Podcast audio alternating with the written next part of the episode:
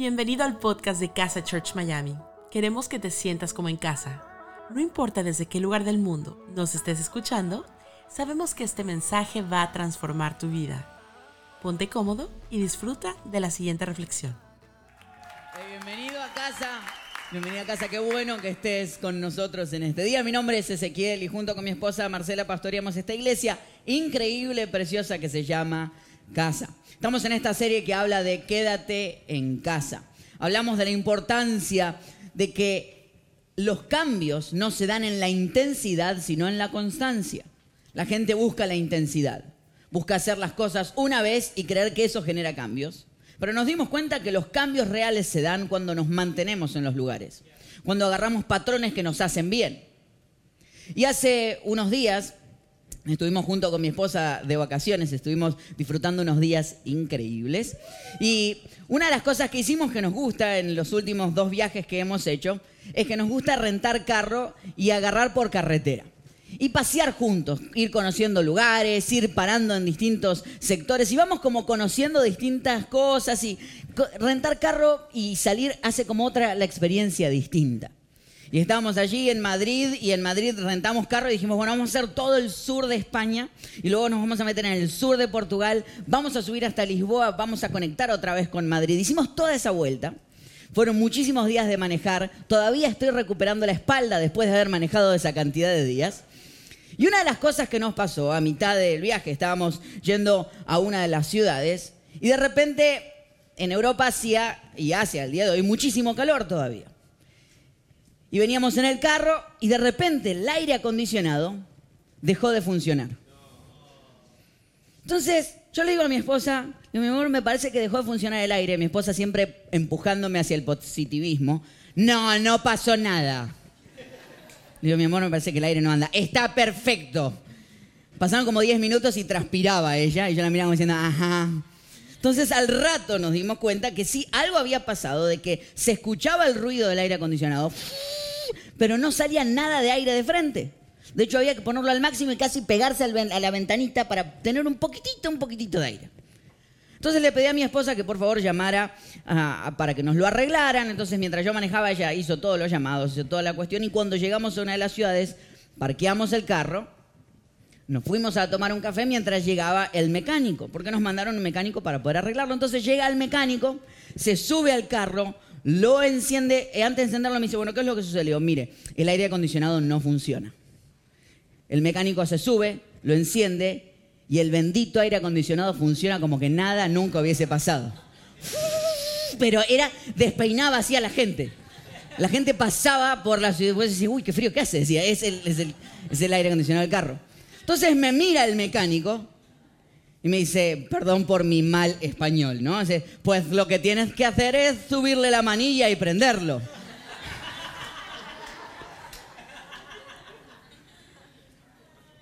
Claro, señor. Yo, sé eso, yo. lo que pasa es que era como que, como que salía solamente de frente. Pues lo que tienes que hacer es apretarla aquí para que salga para adelante. Es que le faltaba fuerza. Entonces le das más a la manilla todavía. ¿Ves? No decís basta, señor. Entonces lo miré y le dije, está bien, gracias. Sí, eso era lo que necesitaba. Soy un argentino que no entiende absolutamente nada. Váyase, por favor, le firmé. Y yo creo que el hombre se fue como diciendo, qué tipo tonto, ¿no? O sea, y yo lo miré como diciendo, tranquilo, mientras haya aire, esto... ¿Te ha pasado alguna vez que tenés un problema y las soluciones que te damos decís, eso, ya lo probé? Eso ya lo intenté. Y yo me di cuenta que lo que el carro no era que necesitaba un mecánico, no necesitaba una gran experiencia, necesitaba parar por un rato para poder seguir de la mejor manera. Y hay veces que necesitamos poder parar para seguir. Porque no se puede seguir a cualquier costo. Hay personas que simplemente con la ansia de llegar son capaces de olvidarse de su propia vida, llegar desgastados a cualquier lugar e ir perdiendo la emoción, ir perdiendo la familia, ir perdiendo el dinero, ir perdiendo todo lo que te hace feliz con tal de llegar a los lugares a donde quieres llegar.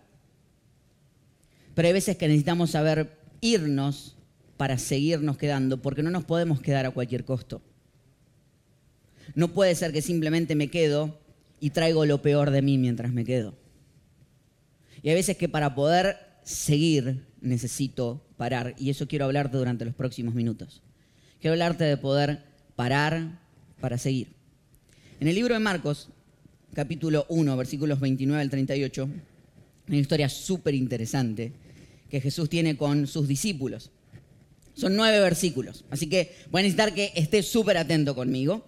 Y vamos a leerlo juntos, si les parece. No tienen que leerlo en voz alta, pero que siga leyendo con sus ojos ahí. Dice, tan pronto como salieron de la sinagoga, básicamente era sábado, habían ido a la sinagoga, habían ido al servicio, Jesús fue con Jacobo y Juan a casa de Simón y Andrés, Simón quien luego llamaríamos Pedro.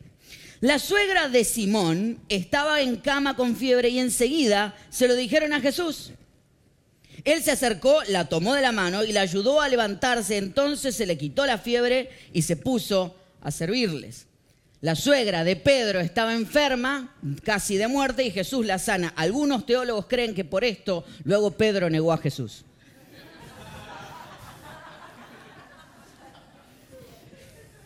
Al atardecer, cuando ya se ponía el sol, la gente le llevó a Jesús todos los enfermos y endemoniados. De manera que la población entera se estaba congregando a la puerta. Jesús sanó a muchos que padecían de diversas enfermedades. También expulsó a muchos demonios, pero no los dejaba hablar porque sabían quién era Él. Muy de madrugada, cuando todavía estaba oscuro, Jesús se levantó, salió de la casa y se fue a un lugar solitario, donde se puso a orar. Simón y sus compañeros salieron a buscarlo. Por fin lo encontraron y le dijeron, todo el mundo te busca. Jesús respondió, vámonos de aquí a otras aldeas cercanas donde también pueda predicar. Para esto he venido. lo vienen a buscar a Jesús porque la gente está presionando, lo están buscando y él dice, todo el mundo te busca, Jesús. Jesús dice, ok, nos vamos para otro lado. Hay algo interesante, Jesús dice que luego de sanar a la, a la, a la suegra de Pedro, parece que se corrió la voz. Y obviamente como era sábado, estaban esperando que terminara su Shabbat, el día de reposo. Y cuando terminó el día de reposo, toda la gente empezó a traer a los enfermos a la casa donde Jesús estaba. Entonces, si todo el pueblo empieza a traer a sus enfermos, imagínense la cantidad de horas que Jesús debe haber pasado sanando a cada uno de ellos. La cantidad de horas que ha depositado en cada una de esas personas. Dice que sanó a muchos, que sacó muchos demonios, o sea, trabajó muchísimo.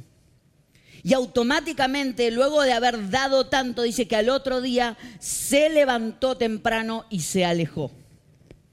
Hay un patrón que Jesús repite cada vez que está cerca de una multitud y es que automáticamente después se aleja. Automáticamente después Él busca el apartarse. Él entiende que ha dado mucho de sí, que su vida ha sido depositada en la vida de otros. Ahora necesita el tiempo para él mismo. Y a eso quiero hablarte. Es que parar es una acción, no una reacción. Jesús planea la acción de parar. No es que cuando quedó cansado dijo tengo que descansar, sino que aprendió a descansar para no estar cansado.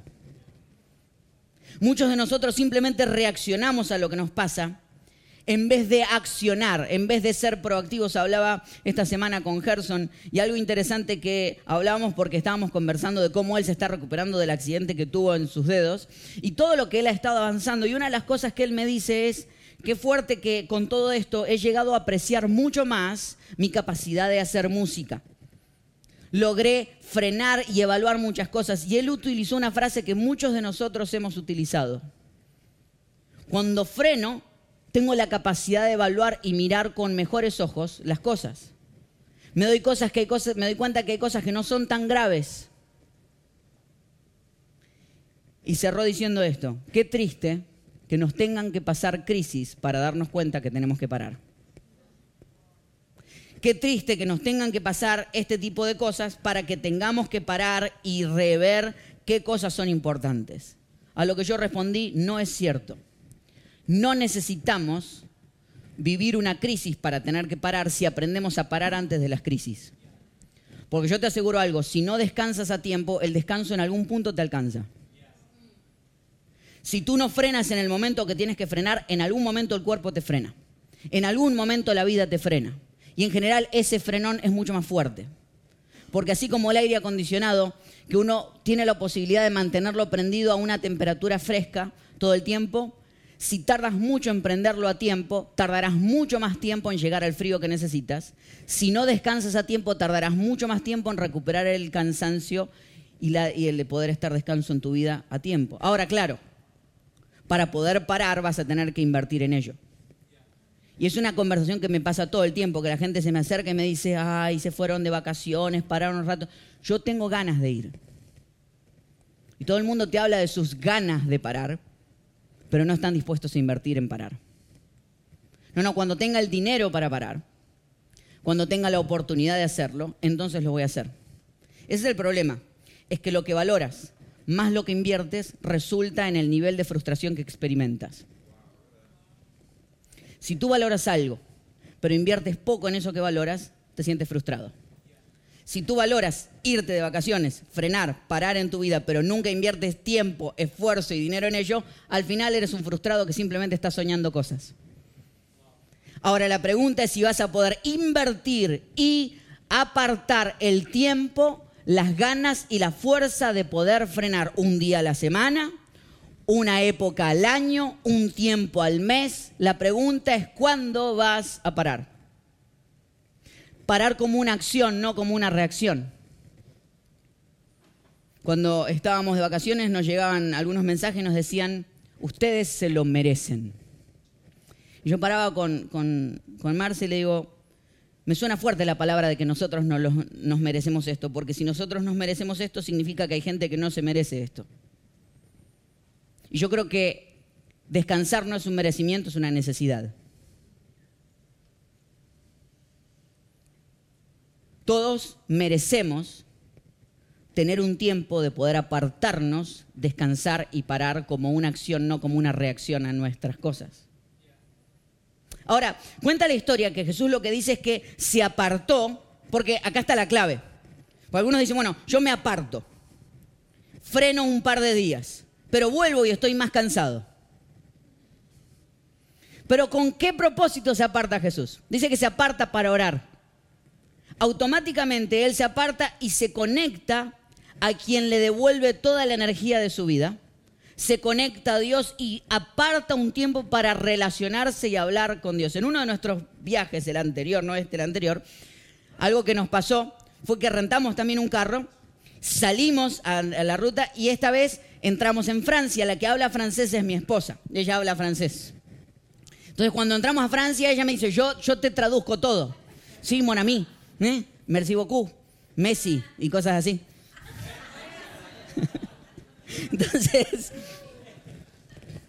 entonces, entramos en Francia y cuando recién entramos, paramos con el carro y paramos a cargar gasolina y mi esposa me dice, voy a, te dejo cargando gasolina, voy simplemente a comprar algo y vengo. En lo que ella se va, quedo yo con toda la gasolina ahí adelante y yo leo algo que dice gasole.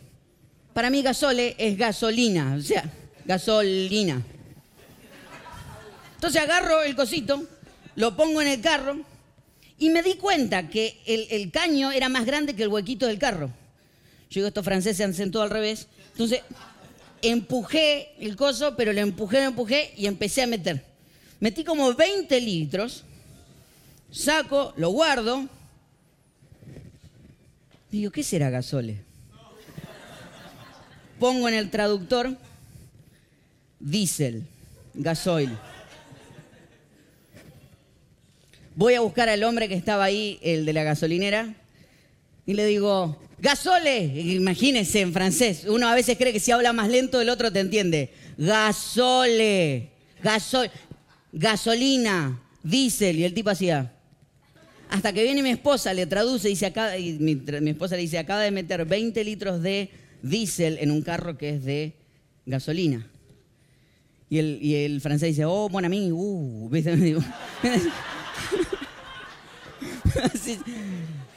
no necesitas mucho. ¡Hola, la! No necesitas mucho idioma para entender que algo hiciste mal. Me dice, entonces traducía y me dice, me dice mi esposa, me dice, bueno, dice que si le pusiste un poquito, puede que se mezcle con la gasolina y, y salgamos de aquí. Digo, le metí 20 litros. ¡Oh, la, la! Entonces me dice, bueno, que trate de, encenderlo y andar. Y definitivamente encendí el carro, di tres vueltas y el carro dijo, hasta aquí llegamos. Terminamos en un taller mecánico, este, pasando cuatro horas. Fue muy gracioso porque yo me venía quejando emocionalmente de que íbamos por la ruta y como me tocaba manejar no podía mirar a los costados y en un momento cuando la grúa nos llevaba, Dios me decía, bueno, vos querías mirar hacia los costados, acá está, ¿no? en ese momento decís, no era la idea, pero bueno. Y hay veces que paramos para rellenarnos, pero nos rellenamos de las cosas incorrectas, por lo cual es muy poco lo que duramos después. O sea, sí yo frené el carro, pero lo que le puse no fue suficiente para durar durante varias horas. Y hay muchos de nosotros que paramos, pero nos llenamos de porquerías durante horas, por lo cual al otro día estamos igual de cansados o peor que el día que descansamos. Jesús tenía muy claro que lo que necesitaba hacer era parar para poder encontrarse con Dios. Poder parar para reconectarse con el Creador, con el que entiende absolutamente todo, con el Creador de mi vida, con el que recuerda quién soy y me puede recordar quién soy en el momento que estoy más desgastado. Jesús dice, este es mi momento de parar. De hecho, si nos vamos al libro de Éxodo, cuando Dios le da los diez mandamientos al pueblo, luego de haberlos sacado de Egipto, le dice, estos son los diez mandamientos, que alguno cree que dice, ay, las leyes son para limitarte. No, los diez mandamientos son las leyes básicas para que puedas ser libre. No mates, porque si matás, serás preso de tu vida y de tus culpas no mientas, no adulteres. Lo que está tratando es poner una base para que seas libre. Hay gente que quiere ser libre para hacer de su vida lo peor todavía posible, para bajar, para perder la humanidad. Esta base es para decir, de aquí en arriba sos un humano. Y una de las cosas que dice es que guardemos el día de reposo. Éxodo capítulo 20, versículos del 8 al 11 dice, acuérdate del sábado para consagrarlo. Trabajarás seis días y hacen ello todo lo que tengas que hacer. Pero el día séptimo será un día de reposo para honrar al Señor tu Dios. No hagas en ese día ningún trabajo, ni tampoco tu hijo, ni tu hija, ni tu esclavo, ni tu esclava, ni tus animales, ni tampoco los extranjeros que vivan en tus ciudades. Acuérdate de que en seis días hizo el Señor los cielos y la tierra, el mar y todo lo que hay en ellos, y descansa en el séptimo día. Por eso el Señor bendijo y consagró el día de reposo. La ley lo que establecía es frena un día porque si Dios, el Todopoderoso, decidió frenar un día, ¿quién te crees tú para ser más que Dios? Recuerda que eres un ser humano que necesita conectarse a esta base, que hay un día en el que vas a bendecir, que el descanso es una manera de honrar a Dios.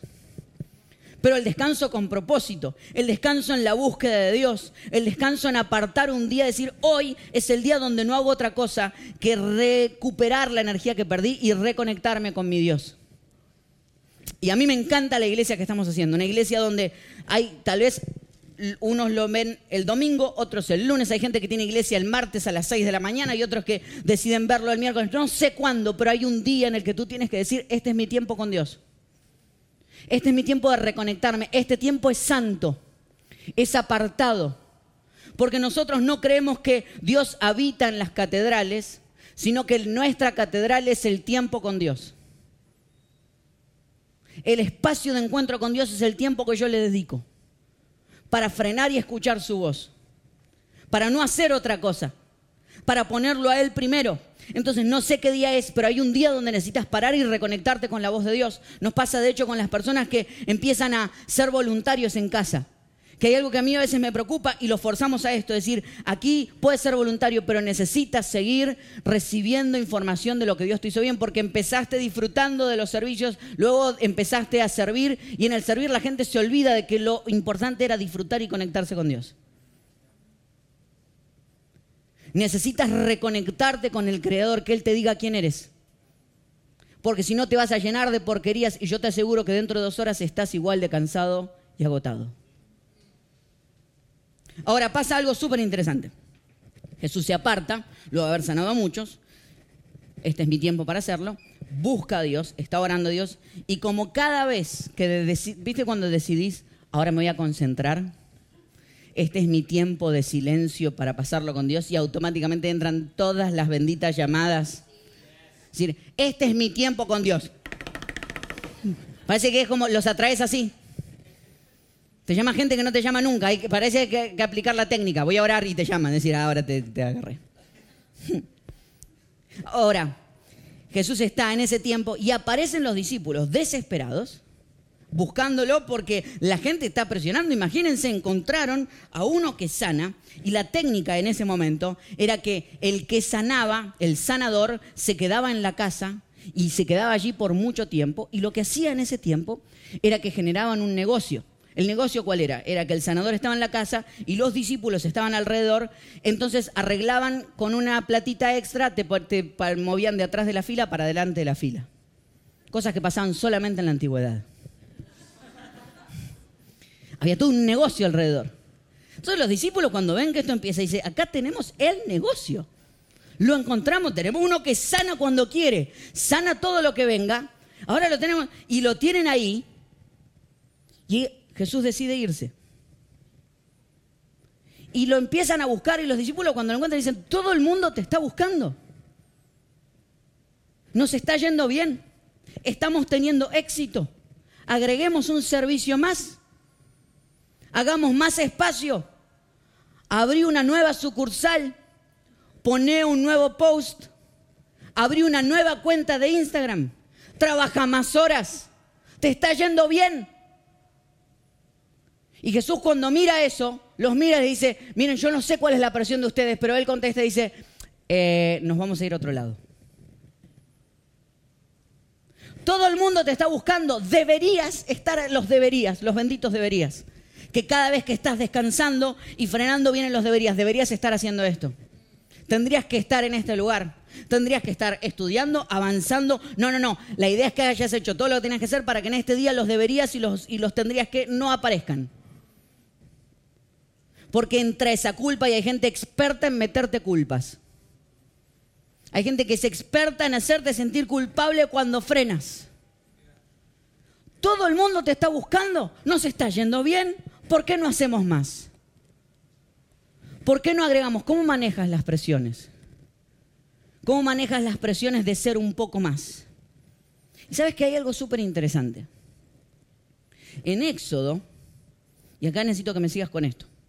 En Éxodo, Moisés escribe la ley, los diez mandamientos que Dios le da para el pueblo de Israel que iban a pasar por el desierto. Acababan de salir de Egipto. Las cosas estaban frescas. Pero después viene Deuteronomio. Los primeros cinco libros la Biblia, Génesis, Éxodo, Levítico, números Deuteronomio. La palabra Deuteronomio significa segunda ley o nueva Torah. Básicamente lo que es Deuteronomio es que Moisés, en sus últimos días de vida, lo que decide hacer es, están a punto de entrar a la tierra prometida, han estado por el desierto, están a punto de entrar a la tierra prometida Moisés dice, ok, quiero volver a escribir lo que vivimos para que no volvamos a cometer los mismos errores porque la generación que va a entrar, como no vivió estas cosas, se olvida y como se olvida comete los mismos errores. Entonces, dice que Moisés empieza a parte por parte, día tras día, escribir y escribir y escribir. Otra vez, hay todo un discurso de volver a empezar. Y vuelve a escribir los diez mandamientos. exactamente iguales. O casi iguales. Fíjense esto. Deuteronomio, capítulo 5 versículos 12 al 15. Observa el día sábado y conságraselo al Señor tu Dios, tal como Él te lo ha ordenado. Hasta ahí estamos igual. Trabaja seis días y hacen hecho todo lo que tengas que hacer. Pero observa el séptimo día como día de reposo para honrar al Señor tu Dios. No hagas en ese día ningún trabajo, ni tampoco tu hija, ni tu hijo, ni tu esclavo, ni tu esclava, ni tu buey, ni tu burro. Así que si quieres hacer trabajar tu burro en el día de descanso, no lo hagas trabajar. Ni ninguno de tus animales, ni tampoco los extranjeros que vivan en tus ciudades. De ese modo podrán descansar tu esclavo y tu esclava, lo mismo que tú. Recuerda que fuiste esclavo en Egipto y que el Señor tu Dios te sacó de allí con gran despliegue de fuerza y de poder. Por eso el Señor tu Dios te manda a observar el sábado. ¿Te diste cuenta la diferencia? En Éxodo, cuando escribe la ley, dice, guarda el día sábado porque es la manera de honrar a Dios, porque allí fuiste creado y si Dios descansó, tú tienes que descansar. Y aquí, en Deuteronomio capítulo 5, dice, recuerda que fuiste esclavo en Egipto. Porque a veces descansar es decirle sí a Dios, pero en este caso, Moisés quiere hacerse cargo de explicarles que descansar es decirle no a Egipto. Egipto es la esclavitud. Egipto es el espacio de la presión de tienes que seguir produciendo porque eres un esclavo y no tienes libertad de parar.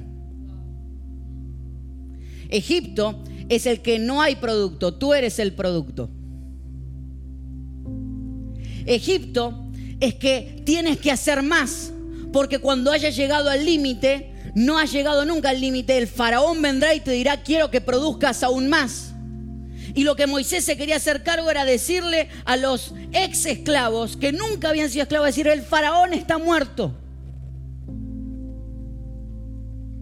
Y muchos de nosotros caemos en la esclavitud de algo que nunca vivimos. Del producir más, del hacer más, del seguir estando conectados, del ser el producto, de cumplir una cuota que necesitamos cumplir para haber sido productivos. Y cuando descansamos necesitamos seguir haciendo más. Jesús, todo el mundo te está buscando y Jesús dijo, no, no, yo ya hice lo que tenía que hacer. Nos vamos para otro lado. Yo no soy esclavo de nadie, yo soy libre de poder parar cuando necesito parar y aprovechar de lo que tengo. ¿Cuándo fue la última vez que lograste soltar tu celular en una cena familiar y dijiste mi celular se queda allá y yo disfruto de mi esposa, de mi esposo, de mis hijos. Un amigo el otro día me dijo, voy a dejar de usar el celular en el baño. Y le dije, ¿qué vas a hacer? Me dice, voy a ir al baño, nada más.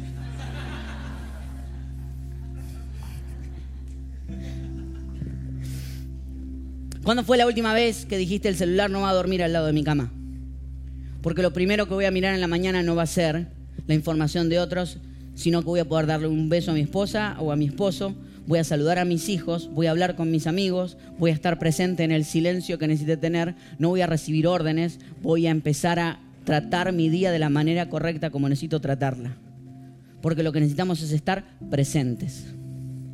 Lo que necesitamos de ti es que estés presente, que estés presente en tu casa, que estés presente con tus amigos, que estés presente con tu silencio. Por favor, que estés presente en esa conversación que te fuiste a comer con alguien, a sentarte a hablar con la persona y que estés presente ahí.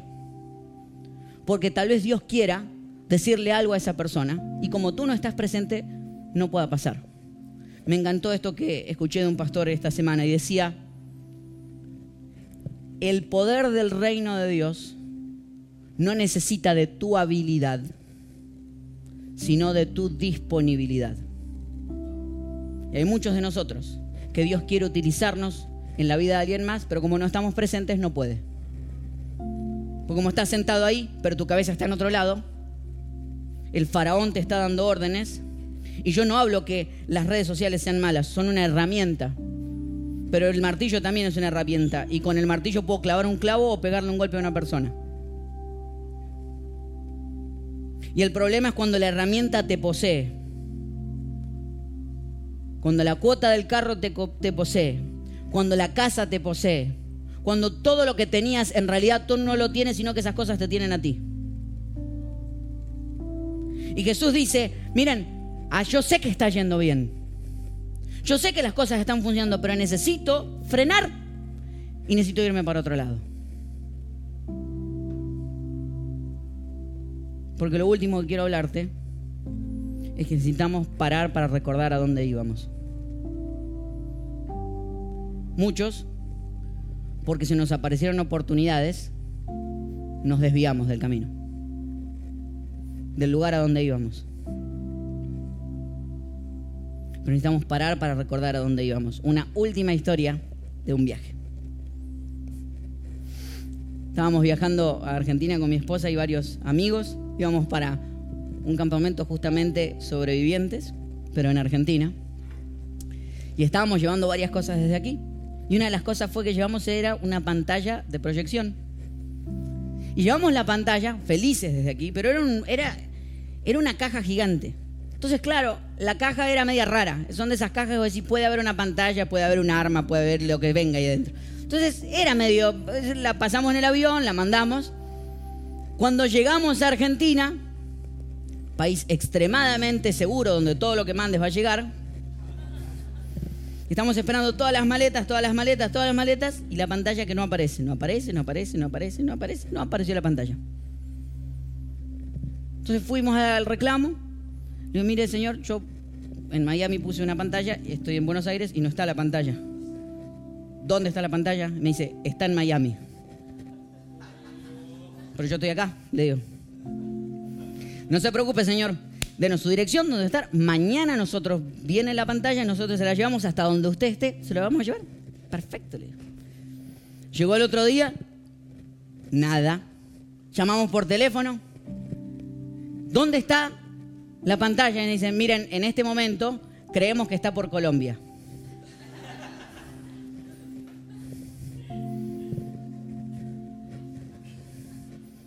Estoy en Buenos Aires, le digo. Sí, sí, sabemos, señor. Muchas gracias. La pantalla, no se preocupe, que mañana le llevamos la pantalla.